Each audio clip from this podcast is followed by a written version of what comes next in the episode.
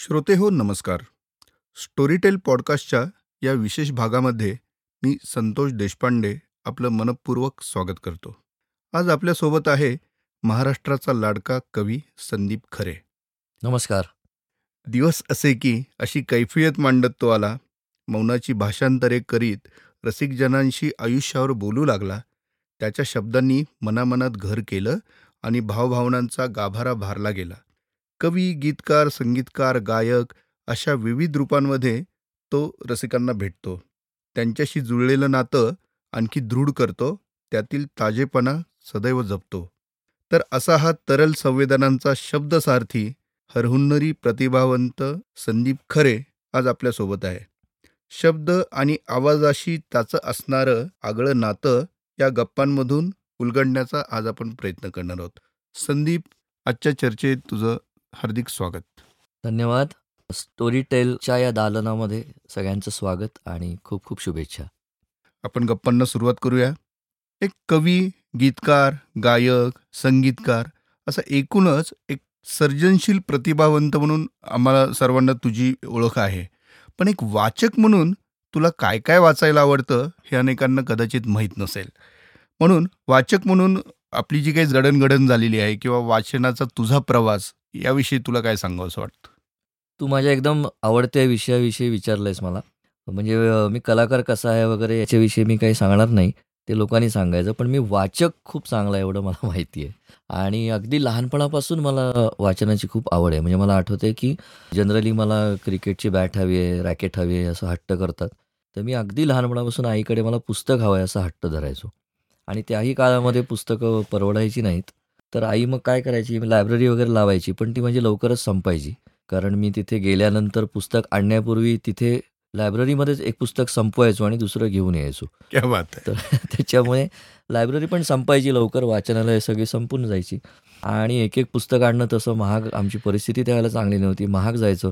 आणि मग मग शेवटी आई रद्दीमधनं किलोवरती पुस्तकं आणायची? आणि आणि मला द्यायची. हो. तर तेव्हापासून मला आठवत आहे की अनेक विषयावरती पुस्तकं वाचली गेली. हेच वाच किंवा अशा प्रकारे वाच असं सांगणारा मला कोणी दुर्दैवानी म्हणा किंवा सुदैवानी म्हणा भेटला नाही.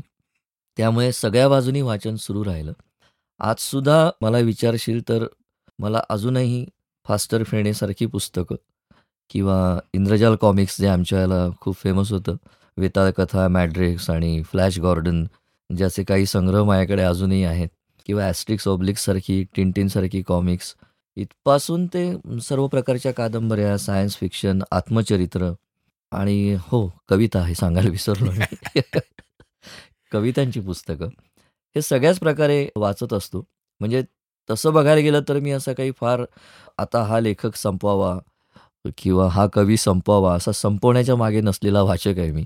जे जे वाचायला आवडतं आणि आता असं झालं की पुस्तकाशी इतकी छान ना जमलेली आहे जुळलेली आहे माझी की पुस्तकावरती हात पडला की आता साधारण पुस्तक चालल्यावरती कळतं की हां याच्याशी आपली स्पंदनं जुळत आहेत याच्याशी आपली नाळ जुळणार आहे. तर खूप वेगवेगळ्या प्रकारचं अजूनही वाचतो आणि मला मजा येते म्हणजे कधी कधी आत्मचरित्र वाचत असताना मी रहस्यकथाही वाचत असतो. रहस्यकथा चालू असताना एकीकडे कुठेतरी थोडंसं आध्यात्मिक अशा प्रकारचं एखादं पुस्तक वाचत असतो. मला असं वाटतं की आपण जसं जगताना एकांगी जगत नाही किंवा एकाच प्रकारचे विचार करत नाही तशाच प्रकारे पुस्तकं माझ्याकडे येतात आणि तशाच प्रकारे मी वाचन करत असतो अजूनही बालसाहित्यापासून फिलॉसॉफीपर्यंत सर्व काही. क्या बात.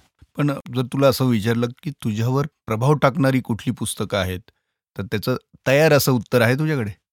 तयार उत्तर असं एक देणं अवघड आहे म्हणून तयार नाही कारण इतकी पुस्तकं इतक्या प्रकारची वाचलेली आहेत आणि पुस्तकं ही तुम्हाला कळत नकळत प्रत्येक पुस्तक काही ना काहीतरी देत असतं.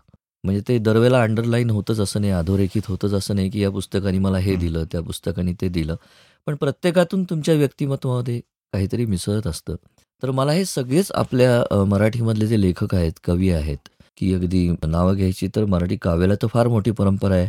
पंत कविता संत कविता तंत कविता तर मला असं वाटतं की हे सगळे कवी नुसती नावं घ्यायची म्हटली आपण तरी अगदी ज्ञानेश्वर ज्यांना आध्यात्मिक तर आहेच परंतु कवी म्हणून ते फार वेगळ्या प्रकारचं किंबहुना दैवी प्रकारचं लिहून जातात असं मला वाटतं तुकाराम बुवा आहेत तिथपासून अगदी अर्वाचीन कवी जरी आपण घेतले केशवसूत किंवा कुसुमाग्रज, बोरकर, विंदा, पाडगावकर, सुरेश भट इथपासून ग्रेस, महानोर. तर मला असं वाटतं आणि लेखक आपण बघितले गोनी दांडेकर, श्रीना पेंडसे. ही जी नुसती जरी नावं अशी घेत राहिलो भालचंद्र नेमाडे, श्याम मनोहर, तरी मला असं वाटतं बघा ना, ही नावं वळीने घेतल्यानंतर जणू काही राजगड, रायगड, तोरणा, सिंहगड, पुरंदर असं म्हटल्यासारखं एक. इतकं छान एवढी मोठी नावं आहेत ती आपल्याकडे. तर या प्रत्येकाने काही ना काहीतरी दिलेलं आहे. एक खूप मोठा मला अगदी आठवतंय असं की आयन रँडचा माझ्यावरती, माझ्या विचारसरणीवरती बऱ्यापैकी प्रभाव झाला त्यांची पुस्तकं. वाचल्यानंतर. विशेषतः जिथे बुद्धिवादाचा पराभव झुंडशाही करते, तिथे नक्की काय घडतं याचं प्रत्यंतर मी माझ्या देशात रोज बघतोय. त्याच्यामुळे कदाचित ते मला पुस्तक जास्त आवडलं म्हणण्यापेक्षा जास्त झोंबलं असं म्हणूया. तर ते एक मला अगदी पटकन आत्ता नाव आठवलं म्हणून सांगतो. तेच आहे असं नाहीये. बाकी प्रभाव म्हणण्यापेक्षा तुम्हाला झपाटून टाकणारे अनेक कवी, लेखक वाचले आहेत. आरती प्रभू, अ, मर्ढेकर. आपल्या लेखकांमध्ये सुद्धा कळत-नकळत त्यांच्या शैलीचा गद्य लिखाणाचा प्रभावसुद्धा कवितेवरती होत असतो. बरोबर. तर खूप चांगलं या लोकांनी मला दिलेलं आहे. समृद्ध केलेलं आहे मला या लोकांनी. वाह! नव्या पिढीशी त्यांच्या भाषेत बोलतं असं तुझं साहित्य समजलं जातं. किंबहुना ते तसं असावं असा कदाचित तुझा आग्रह असतो किंवा प्रयत्न असतो. त्याचे काही प्रयोगही मला वाटतं तुमच्या ह्याच्यातनं होत असतात. थोडक्यात कवितांचे कार्यक्रम हा. म्हणजे कवितांचा वाचक आणि कवितांचा श्रोता. वाचकांचा श्रोता बनवणं. कवितांचं. हे ही सुद्धा एक प्रकारचा प्रयत्नच होता आणि मला असं वाटतं की तो तुम्ही आवर्जून केलेला आहे. म्हणजे नवीन पिढीशी त्यांच्या भाषेत बोलणं हं, कदाचित तुझ्या साहित्याचा एक अविभाज्य भाग आहे किंवा काय? एक सगळ्यात महत्त्वाचं म्हणजे या प्रश्नामध्ये मी थोडासा शब्दामध्ये फरक करीन, की हा वाचकांना श्रोता बनवण्याचा प्रयोग नव्हता, तर हा कविता पोहोचवण्याचा प्रयत्न होता. हं. आता मला असं वाटतं आयुष्यावर बोलू काही आता 2003 साली चालू झाला. 14-15 वर्ष झाली आणि अजूनही तो लोकांना आवडतो आहे. पण मुळात या गोष्टी कधीच ठरवून होत नाहीत, की आता मी कविता पोहचवतो, हा झेंडा माझ्या खांद्यावर घेऊन मी निघालो वगैरे असं कधीच नाही. ही गोष्ट अगदी खरं आहे, की खरी आहे, की कुठल्याही कलाकाराचा प्रवास हा स्वांत सुखाय असतो आणि तो तसाच असावा. अशी ठरवून कविता कधीच करता येत नाही आणि आता ती पोहचवतोच लोकांपर्यंत असं म्हणून पोहचतही नाही. कविता पोहचवणे किंवा कविता वाचून दाखवणे हा अगदी आवडीचा भाग आहे माझ्या. म्हणजे मग त्या फक्त माझ्याच असं नाही, तर मला ज्या आवडतात कविता त्या माझ्या मित्रांना ऐकवणे किंवा नातेवाईकांना ऐकवणे, घरी आई-वडिलांना ऐकवणे, मुलीला ऐकवणे, बायकोला ऐकवणे हे अगदी खूप पूर्वीपासून माझा आवडीचा भाग आहे. माझ्या कविताच फक्त वाचायच्या असं कधीच डोक्यात नव्हतं. परंतु कॅलिडोस्कोपसारखे कार्यक्रम आणि नंतर आयुष्यावर बोलू काही सारखे कार्यक्रम, की जे लोकांना आवडले त्याचं सगळ्यात महत्त्वाचं कारण असं होतं, की त्या कार्यक्रमात कुठलाही अभिनिवेश नव्हता. म्हणजे आता बघाच तुम्हाला ऐकवतोच असं जे असतं ना, तसं काहीच नव्हतं कारण तो संवाद होता. बरोबर. आता यातनं एक चांगला भाग असा झाला, की तरुण पिढी खूप मोठ्या प्रमाणामध्ये या कार्यक्रमाला यायला लागली. कारण माझं स्वतःचं प्रामाणिक मत आहे, की तरुण पिढी जी आहे ती नो नॉनसेन्स पद्धतीची आहे. म्हणजे तुम्ही त्यांना किती झगमगाट दाखवलात आणि काही दाखवलंत, तरीसुद्धा मुळात चांगला कंटेंट असल्याशिवाय लोक तुमच्याकडे येणार नाहीत किंवा फार का टिकणार नाहीत. पण माझी जशी श्रद्धा होती, की मुळात कविता हा काही एकाच जनरेशनच्या मालकीचा मुद्दा नाही किंवा प्रेमकविता हे फक्त तरुणांनाच आवडते असं नाही. बालकविता हे फक्त लहान मुलांनाच आवडते असं नाही. तर कविता चांगली असेल तर ती सगळ्याच वयोगटांना आपली वाटते. अशी माझी श्रद्धा होती आणि ती कालांतराने सिद्ध झाली कारण आयुष्यावर बोलू काहीला नंतर अगदी नातवापासून आजोबांपर्यंत सगळेच जण यायला लागले आणि सर्वांना सगळ्या प्रकारच्या कविता आवडायच्या. आता दुसरा महत्त्वाचा भाग असा आहे, की त्या सोप्या होत्या म्हणून आवडल्या हा थोडासा सादरीकरणाचा भाग असतो. तो असा, की स्टेजवरती सगळ्याच कविता वाचायच्या नसतात. तुम्ही वेगवेगळ्या प्रकारच्या कविता लिहित असता. तर पुस्तकामध्ये ज्या माझ्या कविता आहेत, त्यातल्या सगळ्याच वाचायच्या नसतात. म्हणजे स्टेजचे म्हणून जे काही एक निकष आहेत किंवा एक कार्यक्रम म्हणून त्याचे जे काही निकष आहेत, ते बघता सगळ्या कविता वाचू नाही शकत आपण. काही कविता खरोखरच अशा असतात, की त्या शांतपणे पुस्तक घेऊन बसावं आणि जसं गप्पा मारतात तशा एखाद्या कवितेशी गप्पा माराव्यात. कारण ती कविता हळू तुमच्या स्पंदनांमध्ये शिरायला सुरुवात होते. तर अशाही कविता लिहिलेल्या आहेत, परंतु त्या पुस्तकामध्ये आहेत आणि वेगवेगळ्या प्रकारच्या कविता लिहिल्या गेल्या. सोपं लिहायचं असं काही ठरवलं नव्हतं. हा मला असं वाटतं, की कवीच्या पिंडाचा, शैलीचा भाग असतो.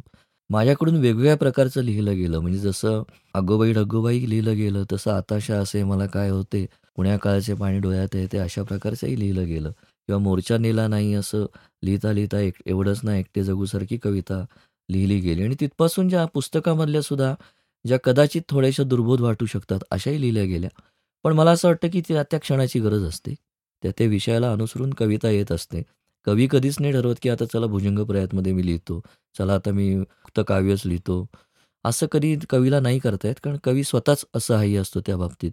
कविता येताना स्वतःचा फॉर्म निवडून येते. स्वतःची ओळख घेऊन येते. तर वेगवेगळ्या प्रकारच्या कविता लिहिल्या गेल्या. वाचताना मात्र त्यातली जी लोकांपर्यंत पटकन जातील अशा प्रकारच्या कविता जास्त वाचल्या जातात. तो कार्यक्रमाचा एक प्रकार सामर्थ्यही आहे. आणि थोडीशी मर्यादा पण आहे. पण शेवटी एक एवढं सांगतो की वाचकांना श्रोता बनवणं ही मला असं वाटतं की श्रोत्यांना पुस्तकापर्यंत घेऊन जाण्याची पहिली पायरी आहे असं मला वाटतं. याचं कारण जर तुम्ही हेही केलं नाहीत तर लोक पुस्तकांना हातच लावत नाही आहेत ही वस्तुस्थिती आहे विशेषतः काव्यसंग्रहांना सुद्धा. विशेषतः प्रकाशकांना तुम्ही विचारलं तर ते अगदीच सगळे तुम्हाला सांगतील की काव्यसंग्रह छापायला सुद्धा आजकाल लोक. तयार नसतात. त्याचं कारण असं आहे की कवितेच्या पुस्तकापर्यंत हात जात नाही जर या कार्यक्रमाच्या निमित्ताने मी माझ्यासारख्या कविमित्रांनी पुढे येऊन जर कवितेच्या देशामध्ये या अनोळखी लोकांना हाताला हात धरून निदान सुरुवातीला काही पावलं चालवलं तर कदाचित पुढचे कवितेचा जो अद्भुतरम्य प्रदेश आहे सगळा हे लोक आपणून स्वतः शोधायला सुरुवात करतील जेव्हा मला तरुण लोक येऊन सांगतात जे मला कार्यक्रमाचं खूप मोठं श्रेय वाटतं माझ्या की आम्हाला कविता या माध्यमाविषयीच भीती वाटायची. असं वाटायचं की बोजड आहे हे कंटाळवाणं आहे. पण हा कार्यक्रम ऐकल्यानंतर कळते की नाही कविता ही तुमच्याशी संवाद करू शकते तुमच्या मनातलं बोलू शकते. तर आता आम्ही कुसुमाग्रज वाचू बोरकर वाचू भट वाचू. तर मला असं वाटतं की माझ्या स्वतःच्या कवितांच्या चांगलं म्हणण्यापेक्षा सुद्धा ही जी कॉम्प्लिमेंट तरुण वर्गाकडनं आली ती मला सगळ्यात खूप मोठी महत्त्वाची वाटते. की मग मला पायरीचा दगड म्हणून वापरलं तरी हरकत नाही. पण मग या पायरीवर चढून पुढे कवितेच्या देवळापर्यंत जाता आलं पाहिजे. क्या बात. नाही हे तर अर्थातच खूपच उत्तम विश्लेषण तू केलंय आणि लेट्स सी नवीन पिढी हा फॉर्म अ, आपलासा करतेच आहे आता. श्राव्य माध्यम हे त्याचं एक चांगलं उदाहरण म्हणून सांगता येईल आपल्याला. ह्या श्राव्य माध्यमाकडं बघण्याचा तुझा काय दृष्टिकोन आहे? म्हणजे त्याच्या स्ट्रेंथ काय आहेत आणि भविष्य त्याला काय आहे असं तुला जाणवतं? मला प्रथम स्टोरी टेलचं या बाबतीमध्ये खूप अभिनंदन करावं असं वाटतं. त्याचं कारण असं आहे की वेगवेगळ्या विषयांवरची पुस्तकं ही श्रोत्यांपर्यंत म्हणतो मी वाचकांपर्यंत नाही श्रोत्यांपर्यंत पोचवण्याचं काम ते करत आहेत आणि असं आहे की काळानुसार माणसाला थोडं थोडं बदलत राहावं लागतं. कारण पूर्वी जितका वेळ माणसाला उपलब्ध होता तितका कदाचित आता देता येत नाही. साधा आपण जरी बघितलं तरी माणसाच्या राहण्याच्या ठिकाणापासून त्याच्या ऑफिसपर्यंतचं अंतर हे सहज आता दीड ते दोन तास एवढं झालेलं आहे. म्हणजे पुण्यासारख्या शहरात पण झालं आहे मुंबईसारख्या शहरात किंवा महानगरात तर ते याहून जास्त आहे. तर खेड्यात सुद्धा मला असं वाटतं की पूर्वी जेवढा उपलब्ध वेळ होता तसा आता नाही आहे या परिस्थितीमध्ये मग साहित्यापासून अगदीच वंचित राहायचं का लोकांनी? तर नाही. मला असं वाटतं की मग ज्याला आपण ऑडिओ बुक म्हणतो श्राव्य पुस्तक असं म्हणू आपण तर हे खूप मोठी कामगिरी बजावत आहे की या साहित्यापासून ते तुम्हाला दूर जाऊन देत नाही. पुस्तक वाचन हे आपल्या जागी आहे ज्याची जागा कोणी घेऊ शकत नाही. परंतु पुस्तक वाचन जर आपल्याला शक्य नसेल तर त्याच्याऐवजी इकडून तिकडे येता जाता ऑफिसला प्रवास करताना किंवा कुठे अगदी सुट्टीसाठी प्रवासाला जाताना सुद्धा जेव्हा चार पाच तास तुम्ही सलग गाडीमध्ये तुमच्या जात असतो त्यावेळेला वायफाय गप्पा मारण्यापेक्षा किंवा काहीतरी आचकट विचकट ऐकत राहण्यापेक्षा अशा प्रकारचं काहीतरी एखादं पुस्तक एखादी कादंबरी ही संपूर्ण कुटुंबानी कारमध्ये बसून ऐकणं हा किती थरारक अनुभव आहे हे मी स्वतः अनुभवलेलं आहे. हे माझ्या मुलीने अनुभवलेलं आहे. आणि आपण जी इस्टेट इस्टेट म्हणतो जी मुलांसाठी आपण सतत मुलांना नवीन नवीन गॅजेट्स देऊ अत्याधुनिक टी व्ही देऊ अमुक देऊ तमुक देऊ त्याच्यापेक्षा मला असं वाटतं की ही खरी इस्टेट आहे. ही तुम्ही मुलांना द्यायला पाहिजे. कारण पुस्तकं पुस्तकांना मित्र बनवणं पुस्तकांसारखे मित्र आपल्या मुलांना उपलब्ध करून देणं ऑडिओ बुकच्या माध्यमातून का होईना यातून एका अर्थी तुम्ही खूप चांगले विचार खूप चांगले दृष्टिकोन तुमच्या मुलांना देत असतात जे त्यांच्या आयुष्यभर सोबत करणार आहेत. आणि म्हणून तुम्ही खरी इस्टेट देता अशा प्रकारे असं मला वाटतं. त्यामुळे हे श्राव्य माध्यम जे आहे हे आत्ताच खूप प्रभावी ठरतं आहे भविष्यात तर ते याहून प्रभावी ठरणार आहे असं मला वाटतं. आणि खूप चांगल्या प्रकारे याचा वेगवेगळ्या प्रकारे उपयोग करून घेता येईल. अगदी बरोबर. आता जसं तू म्हणाला की भविष्यात आणखी ते एक्सप्लोअर करता येऊ शकतं होऊ शकतं. निश्चित. आणि असं आहे की आपण तसं म्हणतो आहोत पण आपली श्रुती हा जो शब्द आलेला आहे आपल्याकडे वेदशास्त्र श्रुती तर श्रुती म्हणजे ऐकलं गेलेलं तर पूर्वीच्या काळामध्ये पुस्तकं जेव्हा नव्हती तेव्हा बहुसंख्य ज्ञान हे पिढ्यानपिढ्या जे चालत आलं ते एका पिढीने दुसऱ्या पिढीला. मौखिक दिलेलं ज्ञान आहे. हे ऐकवलेलं ज्ञान आहे. जे पुढे कालांतराने चालत आलेलं आहे. तर मला असं वाटतं की कदाचित इतिहास पुन्हा एक वळण घेतोय का काय असं म्हणजे मला. ऐक्यू माहिती होती तसं आता ऐक्यू ज्ञान ऐक्यू ज्ञान, ऐक्यू ऐक्यू श्रवण, ऐक्यू पुस्तकं असं म्हणू आपण. स्टोरी टेल सोबत आता तू एका वेगळ्या भूमिकेत काम करतो आहेस हो आणि अत्यंत आवडत्या भूमिकेत काम करतोय खरं म्हणजे. तू थोड्याशा आम्हाला सर्वांना आमच्या श्रोत्यांना सांगाव्यास या निमित्ताने अशी एक विनंती आहे मी एक वाचायला आवडणारा मनुष्य म्हणून स्टोरी टेलबरोबर काम करतो आहे, की ज्याला सर्व काही मला आवडलेलं वाचून दाखवायची इच्छा आहे.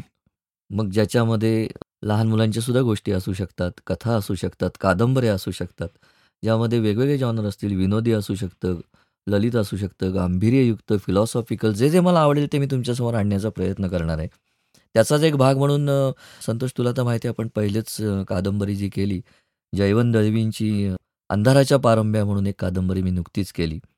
एका पिढीला नक्की आठवत असेल, की बॅरिस्टर नावाचं एक फार गाजलेलं नाटक रंगभूमीवरती आलं होतं. दिग्दर्शिका त्याच्या विजया मेहता होत्या. विक्रम गोखले यांची त्याच्यामध्ये चंद्रकांत गोखले यांची प्रमुख भूमिका होती. स्वतः विजयाबाईंनी काम केलं होतं. आणि गाजलेलं नाटक होतं. फार आगळं-वेगळं नाटक होतं. मुळात जयवंत दळवी हा अतिशय जिवंत आणि धगधगीत लिहिणारा लेखक आहे. चाकोरीच्या बाहेर जाऊन त्यांचं लेखन आपण सर्वांनी कायम बघितलेलं एक वेगळी वाट चालणारा लेखक ही त्यांची ओळख आहे. माणसाच्या आयुष्यातलं जे काही अ, धगधगतं आहे, की त्याच्यामध्ये माणसाला वेड लागणं असू दे. विशेषतः दळवींच्या कादंबऱ्यांमध्ये याचा फार वेध घेतलेला आहे, की माणसं वेडी का होतात किंवा वेड्या माणसांचे व्यवहार आणि याच्यामागे अनेकदा दमन केलेल्या लैंगिक इच्छा असू शकतात. तर या सगळ्यांचा फार सखोल वेध घेतलेला त्यांच्या कथातही आढळतो, कादंबऱ्यात सुद्धा आढळतो. तर अंधाराच्या पारंब्या ही अशीच एक गोष्ट आहे. स्वातंत्र्य पूर्वीच्या स्वातंत्र्यप्राप्तीच्या पूर्वीची एक तो कालखंड जो होता, जेव्हा की विधवांचं सर्रास केशवपन केलं जात असेल आणि जे काही मानवी सुख आहेत, यांच्या बाबतीत एक प्रकारे सतत दबून राहणं, जे मनात आहे ते पटकन न बोलणं, व्यक्त न होणं, एक परंपरेची खरं तर परंपरेमधले जे वाईट आहे, त्याची एक सतत स्वतःवरती घालून घेतलेली सीमारेषा, मुक्त हसण्याकडे कल नाही, मुक्त जगण्याकडे कल नाही, अशा ह्याच्यात जी एक कोमेजलेली पिढी होती असं आपण म्हणू. त्या पिढीचं खूप याच्यामध्ये चित्रण आहे आणि याला छेद देणारं जे कॅरेक्टर आहे, ते यातलं बॅरिस्टरचं कॅरेक्टर आहे, जे इंग्लंडवरून शिकून आलंय. ज्यांनी जग म्हणजे काय हे बघितलंय. मुक्त जग म्हणजे काय, स्वातंत्र्याचं वारं म्हणजे काय, हे परदेशात जाऊन तो बघून आलाय आणि पुन्हा एकदा परत आल्यानंतर त्याला आता ते त्यातलं जे द्वंद्व आहे, ते जास्त प्रकर्षाने खटकायला लागलंय. बरं. आणि मग जी काही एकीकडे अशा प्रकारचे विचार, एकीकडे ही पारंपरिक चाकोरी, याच्यातनं जे काही ती कादंबरी वळण घेत जाते आणि त्यात म्हणजे जी कॅरेक्टर, जी व्यक्तिमत्व उभी केलेत दळवीनी ती अक्षरशः हॅट्स ऑफ आहेत. म्हणजे एकीकडे स्वतःच्या इच्छा दडपत आयुष्य काढणाऱ्या, अजूनही वृद्ध न झालेल्या, परंतु केशवपन करून सतत आलवणात बसलेली अशी ती बॅरिस्टरची मावशी आहे. वेड लागण्याची एक परंपराच बॅरिस्टरांच्या घराण्यामध्ये आहे. त्याप्रमाणे दोन वेडे झालेले बंधू त्यांच्या घरामध्ये आहेत आणि त्यांना भाडेकरू म्हणून राहायला आलेले जे आहेत, ते एक जोडपं आहे. जे अगदी टिपिकल पूर्वीचं कारकुनी जोडपं, की ती नऊवारी नेसलेली, हे धोतर, कोट, टोपी घालून रोज जाणार ऑफिसला आणि ती सुंदर स्त्री आहे. त्यांच्याविषयी बॅरिस्टरना आकर्षण वाटतंय. पण हे आपण ज्याला म्हणतो तसं ढोबळ शारीरिक आकर्षण नाही आहे. तर याच्यामध्ये बॅरिस्टरांच्या भूतकाळाचा सुद्धा कुठेतरी धागा आहे. तर ही सगळी कॅरेक्टर ज्या ताकदीने उभी राहतात, त्यांच्यामधले जे नातेसंबंध आहेत आणि हे सगळं करत असताना परिस्थितीचं जे एक संपूर्ण भान आहे, हे फार चमत्कारिक नाट्य आहे याच्यामध्ये. फार मोठा खेळ मांडलेला आहे दळवींनी याच्यामध्ये आणि ते फार पूर्वीपासून मला आवडलेलं पुस्तक आहे. स्टोरी टेलच्या निमित्ताने मला आज ते लोकांसमोर आणता येतं आहे. मला खूप खूप छान वाटते ही घटना. वाचताना तुला काय जाणवलं वाचताना आय वॉज थ्रिल्ड. म्हणजे मला असं वाटलं, की हां, एकीकडे मला ती कॅरेक्टर्स अशी जाणवत पण होती. कशी होती? कारण ही अलवाणातली बाई मी स्वतः बघितली नाहीये. परंतु ती नाटकातनं बघितली. मी विजयाबाईंचे हिंदी सिनेमातले रोल्स बघितलेत. विक्रम गोखल्यांचे रोल्स बघितलेत, चंद्रकांत गोखल्यांचे बघितलेत आणि मुळात बॅरिस्टर या नाटकाची संहिता पण मी वाचलेली आहे. त्यामुळे ही कॅरेक्टर वाचत असताना कुठेतरी ही सगळी पात्र माझ्या डोळ्यासमोर साकार होत होती. की तो वाड्यातला अंधार कसा असेल? त्या दरवाजाचं, त्या रहाटाचं कुरकुरणं कसं असेल? ती जी अ, कारकून होऊन स्त्री आलेली आहे, तिचं सुंदर असणं कसं असेल आणि ते सौंदर्य लपवणं कसं असेल? त्याचं एक सुप्त आकर्षण बॅरिस्टरांना वाटतं ते कसं असेल?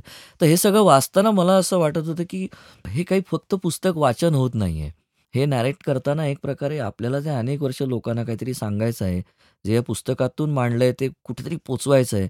तर फार एक अ, स्वतःला थरारून सोडणारा अनुभव होता तो. आणि मला आशा आहे की श्रोत्यांनाही अ, कादंबरी आवडेल. दैवींची थोडीशी दुर्लक्षित अशी कादंबरी आपण म्हणूया. गंभीर जॉनर आहे त्याचा. परंतु तरीसुद्धा तुम्ही एकदा त्या कॅरेक्टर्समध्ये धसलात, हं, हं. की तुम्ही बाहेर येऊ शकत नाही त्यातनं आणि कित्येक दिवस ती तुमच्या मनावरती राहते कादंबरी. आणखी मला वाटतं मराठीतली आद्य प्रवास वर्णन. प्रवास वर्णन ज्याला म्हणता येईल मराठीतलं, तेही तू सांगतोयस. हेही अतिशय दुसरं पुस्तक मी जे वाचतोय, हे पण फार दिवस मनात राहिलेलं पुस्तक आहे माझ्या. याचं नाव आहे माझा प्रवास. गोडसे भटजी असे लेखकाचं नाव आहे आणि कदाचित हे मराठीतली पहिलं प्रवास वर्णन आहे. बखर म्हणतात ज्याला. या बखरीमध्ये 1857 सालचा काळ आहे जेव्हा स हं. स्वातंत्र्ययुद्ध झालं होतं 1857चं. त्यावेळेचा काळ आहे आणि अशा वेळेला कोकणातला एक गरीब भटजी त्याच्या काकांसह पोट भरण्याकरता म्हणून, पैसे मिळवण्याकरता म्हणून कारण गावची अतिशय गरिबी आहे घरची. लग्न कार्यामुळे ज्याला अतिशय कर्ज झालेत म्हणून पोट भरण्यासाठी निघालेला आहे. उत्तरेकडे जाऊन तिथले राजे, महाराजे, सरदार यांच्या पदरी काही कार्य करून पैसे मिळवावेत. या उद्देशाने देशांतराला निघालेला तो नेमका या बंडाच्या धामधुमीमध्ये सापडतो. आणि मग तिथून हातीपायी सुरक्षित देवदयेने वाचून आल्यानंतर जी लिहिलेली बखर आहे, तर हे वाचताना लक्षात येतं, की आपण जो इतिहास वाचतो तो आणि ज्यावेळेला एखादा माणूस प्रत्यक्ष भोगून आला येते कारण झाशीचं संस्थान ब्रिटिशांनी उजाड केलं असं म्हणल्यानंतर आणि हे वाचल्यानंतर उजाड केलं म्हणजे काय केलं, हे अक्षरशः वाक्य-वाक्यातून लिहिलेलं आहे. आणि त्या काही पुस्तकं लिहिण्याचा परिपाठ नसताना सुद्धा केवळ एक आठवणी ज्या त्यांच्या मनामध्ये साचल्यात, त्या लिहून काढल्यात आणि त्यानिमित्ताने एक मोठा दस्तऐवज आपल्या हाती आलाय. म्हणजे एकीकडे याला प्रवास वर्णन म्हणावं का इतिहासाचं चित्रण म्हणावं, असं इतकं सुंदर त्यांनी त्या पुस्तकामध्ये लिहिलेलं आहे. याच्यामध्ये खूप वेगवेगळे अनुभव आहेत. झाशीच्या राणीचं स्वतः पाहून केलेलं वर्णन आहे. किंवा झाशी उद्ध्वस्त केली म्हणजे काय झालं किंवा त्यावेळी राजे महाराजे दानधर्म करत म्हणजे काय? युद्ध होत म्हणजे नक्की काय होई? म्हणजे त्यातल्या वेदना काय? त्याची. तयारी कशी? भाजून निघणं म्हणजे काय असतं? बंडात सापडणं म्हणजे काय असतं? सरसकट कत्तल होणं, हे एका वाक्यात आपण म्हणून मोकळे होतो. पण म्हणजे नक्की काय होतंय हे या गोडसे भटजींनी स्वतः आजूबाजूला घडलेलं आहे. त्यांनी स्वतः तिथे जीव मुठीत धरून ते बसलेले आहेत आणि कसेबसे पोहोचलेले आहेत. तर खूप सुंदर, सुंदर घटना आहेत. म्हणजे एक साधी याच्यामधली घटना अशी आहे बघा, की मानवी स्वभावावरती जाता-जाता कसा प्रकाश पडतो, की अ, युद्धाला घाबरून म्हणजे जेव्हा गोरे सैनिक कत्तल करत बाहेर पडले, त्यावेळेला जीव वाचवण्यासाठी म्हणून बळद ज्याला म्हणतात, की म्हणजे भिंतीमध्ये ठेवलेली जागा छोटीशी, की जिथे वारंसुद्धा नीट येत नाही. तिथे लपून बसलेत. यांचं वय आहे 30-34 आणि त्याच वेळेला नेमकी तिथे एक बाई आली आहे त्याच बळदामध्ये, जिचं वय आहे काहीतरी 20-22 आणि त्यांनी असं वर्णन त्यांनी स्वतः लिहून ठेवलं आहे म्हणजे हे फार मला वाटतं, की आजकाल आपण उलट फार संकुचित होत चाललो आहे लैंगिकतेच्या बाबतीमध्ये सुद्धा किंवा जातीपातीवरनं सुद्धा. परंतु त्या काळी तिने इतकं मोकळेपणाने लिहून ठेवलेल्या गोष्टी आहेत, की ती तरुण असून सुद्धा आणि मी सुद्धा तरुण असून सुद्धा आणि आणि आमची तोंडे एकमेकांकडे असून आम्ही एकमेकांना अगदी चिपकून बसले असताना सुद्धा कुठलेही कामवासना मनात जागी झाली नाही. तर प्राणाचं भय हे इतकं मोठं असतं. असं जाता-जाता लिहितात. तर हे आणि अशासारख्या अनेक छोट्या-छोट्या गोष्टी पण ज्या आहेत, की या पुस्तकाला फक्त प्रवास वर्णनेच्या पलीकडे घेऊन जातात. तर त्यामुळे वाचता-वाचता आपल्याला अनेकदा आश्चर्य वाटतं, अनेकदा आपण सुस्कारे सोडतो. तर ते अक्षरशः एक जिवंत चित्रण आहे. नाही विलक्षण आहे.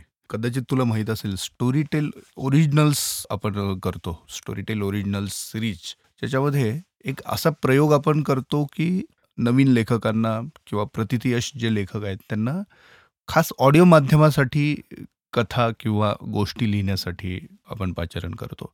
आणि त्याच्यात आज खूप चांगलं म्हणजे औदुंबरसारखी कादंबरी आहे. किंवा किंवा सीरीज आहे. त्यानंतर सोंग नितीन थोरातची आहे. इप्सिका म्हणून नवीन एक आता जस्ट आलेली आहे. प्रयत्न असा आहे, की कॉन्टेम्पररी ज्याला किंवा समकालीन आपण म्हणू. आत्ताच्या पिढीला सुसंगत हं, हं. अशा गोष्टी किंवा असे विषय वेगवेगळे हाताळून खास श्राव्य माध्यमासाठी लेखन करायला लावणं हो. किंवा ते वाचकांपर्यंत पोहोचवणं हं, असा एक प्रयत्न आपण करतो आहोत. हं, हं. ओव्हरऑल ॲज अ मीडिया म्हणून नवीन लेखकांसाठी ही संधी आहे किंवा ते ते खूपच. अजून ते काय पद्धतीने हे करू शकतील, एक्सप्लोर करू शकतील असं तुला वाटतं? मला असं वाटतं, की हे मला वाचायला आवडतं.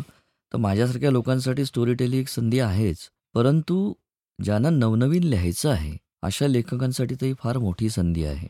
कारण अनेकदा आत्ताचे जे ठराविक मार्ग आहेत लिहिण्याचे, आपण असं म्हणू की मालिकेचं लेखन असेल किंवा काही व्यावसायिक लेखन असेल, तर यात कधी-कधी स्वतःची आवड बाजूला ठेवायला लागते. स्टोरी टेलसाठी लिहिण्यात सगळ्यात मोठा फायदा असा आहे की तुम्ही जे लिहिता, ते जर स्टोरी टेलला च्या निकषामध्ये बसलं, तर लिखाण तुमच्या मनासारखं आणि त्याच्यासाठी अगदी व्यावहारिक भाषेमध्ये बोलायचं तर त्याच्यासाठी कोणीतरी तुम्हाला पैसे देत आहे. कमर्शियली जे तुमचं लिखाण आहे, हे लोकांपर्यंत पोचतं आहे, ज्याचा तुमचाही फायदा होतो आहे. तर मला असं वाटतं की खूप मोठी संधी आहे. मग त्या बालकथा असू द्या, तर असं आहे की मुळात मुलांसाठी खूप कमी लिहिलं जातं. तर मुलांसाठी ज्यांना लिहायचं आहे, पण ज्यांना प्रकाशक नाहीत किंवा अगदी विनोदी कथा लिहायच्या आहेत किंवा रहस्य कथा लिहायच्या आहेत, पण ज्यांच्यासाठी प्रकाशक नाहीत, अशा कसदार लेखन करणाऱ्यांना खूप मोठी संधी अ, या निमित्ताने मिळते आहे, की एकीकडे अ, तुमचं अर्थार्जन पण होतंय आणि एकीकडे तुमच्या मनासारखं पण लिहिता येतंय. तर ही खूप मोठी गोष्ट आहे. म्हणजे अगदी अ, गमतीत सांगायचं झालं तर असं एकदा श्रीराम लागू म्हणले होते. त्यांना विचारलं ज्यावेळेला, की "तुम्हाला नाटकात काम करण्याविषयी काय वाटतं? त्याचं टेन्शन येतं का? दमता का?" तेव्हा ते असं म्हटलेले होते, की "हे बघा, समजा मला वाचायची आवड आहे आणि मला कोणी असं सांगितलं, की या लायब्ररीमध्ये तू रोज 4 तास बसायचं आणि वाचायचं आणि त्याबद्दल मला वर पैसेसुद्धा दिले, तर मला दुःख होईल का? तसं मला नाटकात काम करताना वाटतं." तर मला असं वाटतं, की ज्याला वाचायची आवड आहे किंवा ज्याला मुळात लिखाणाची आवड आहे, तर तुम्हाला मनासारखं लिहायची पण संधी इथे उपलब्ध आहे आणि त्यासाठी अर्थार्जनही एक काय म्हणतो खात्रीशीर मार्गाने आहे. तर याहून चांगली संधी मिळणं अशक्य आहे असं मला वाटतं आणि स्टोरी टेलच्या या धोरणामुळे खूप चांगले आणि नवीन लेखक आपल्यासमोर येतील आणि मोठ्या प्रमाणात येतील आणि वेगवेगळ्या विषयांवरती लिहिणारे लेखक या निमित्ताने आपल्या साहित्याला मिळतील असं मला वाटतं. संदीप, धन्यवाद. तू आज वेळ काढलास आवर्जून आणि ह्या गप्पांमधून. अनेक गोष्टी उलगडल्या, ज्या वाचक, श्रोते आणि सर्वांसाठीच एक मोठी पर्वणी होती तुझ्याशी गप्पा म्हणणं अर्थातच नेहमीच आनंदाचा अनुभव असतो. आणि त्यासाठी तुझं मनःपूर्वक आभार. संतोष, तुझेही खूप मनापासून आभार मानतो, की या निमित्ताने तुझा संवाद साधलास माझ्याशी, त्यातून मला माझ्या मनातल्या अनेक गोष्टी पोचवता आल्या या संदर्भातल्या. आणि मला आशा आहे आशा म्हणण्यापेक्षा मला विश्वास आहे, की स्टोरीटेलच्या या माध्यमातून मी असाच वारंवार तुम्हा लोकांच्या भेटीला येऊ शकेन. तेव्हा कधी मुलाखतीतून तर कधी अशा पुस्तकांमधून मला तुमच्यापर्यंत यायला नक्कीच आवडेल. असेच पुन्हा-पुन्हा भेटत राहू. खूप मनापासून धन्यवाद. धन्यवाद.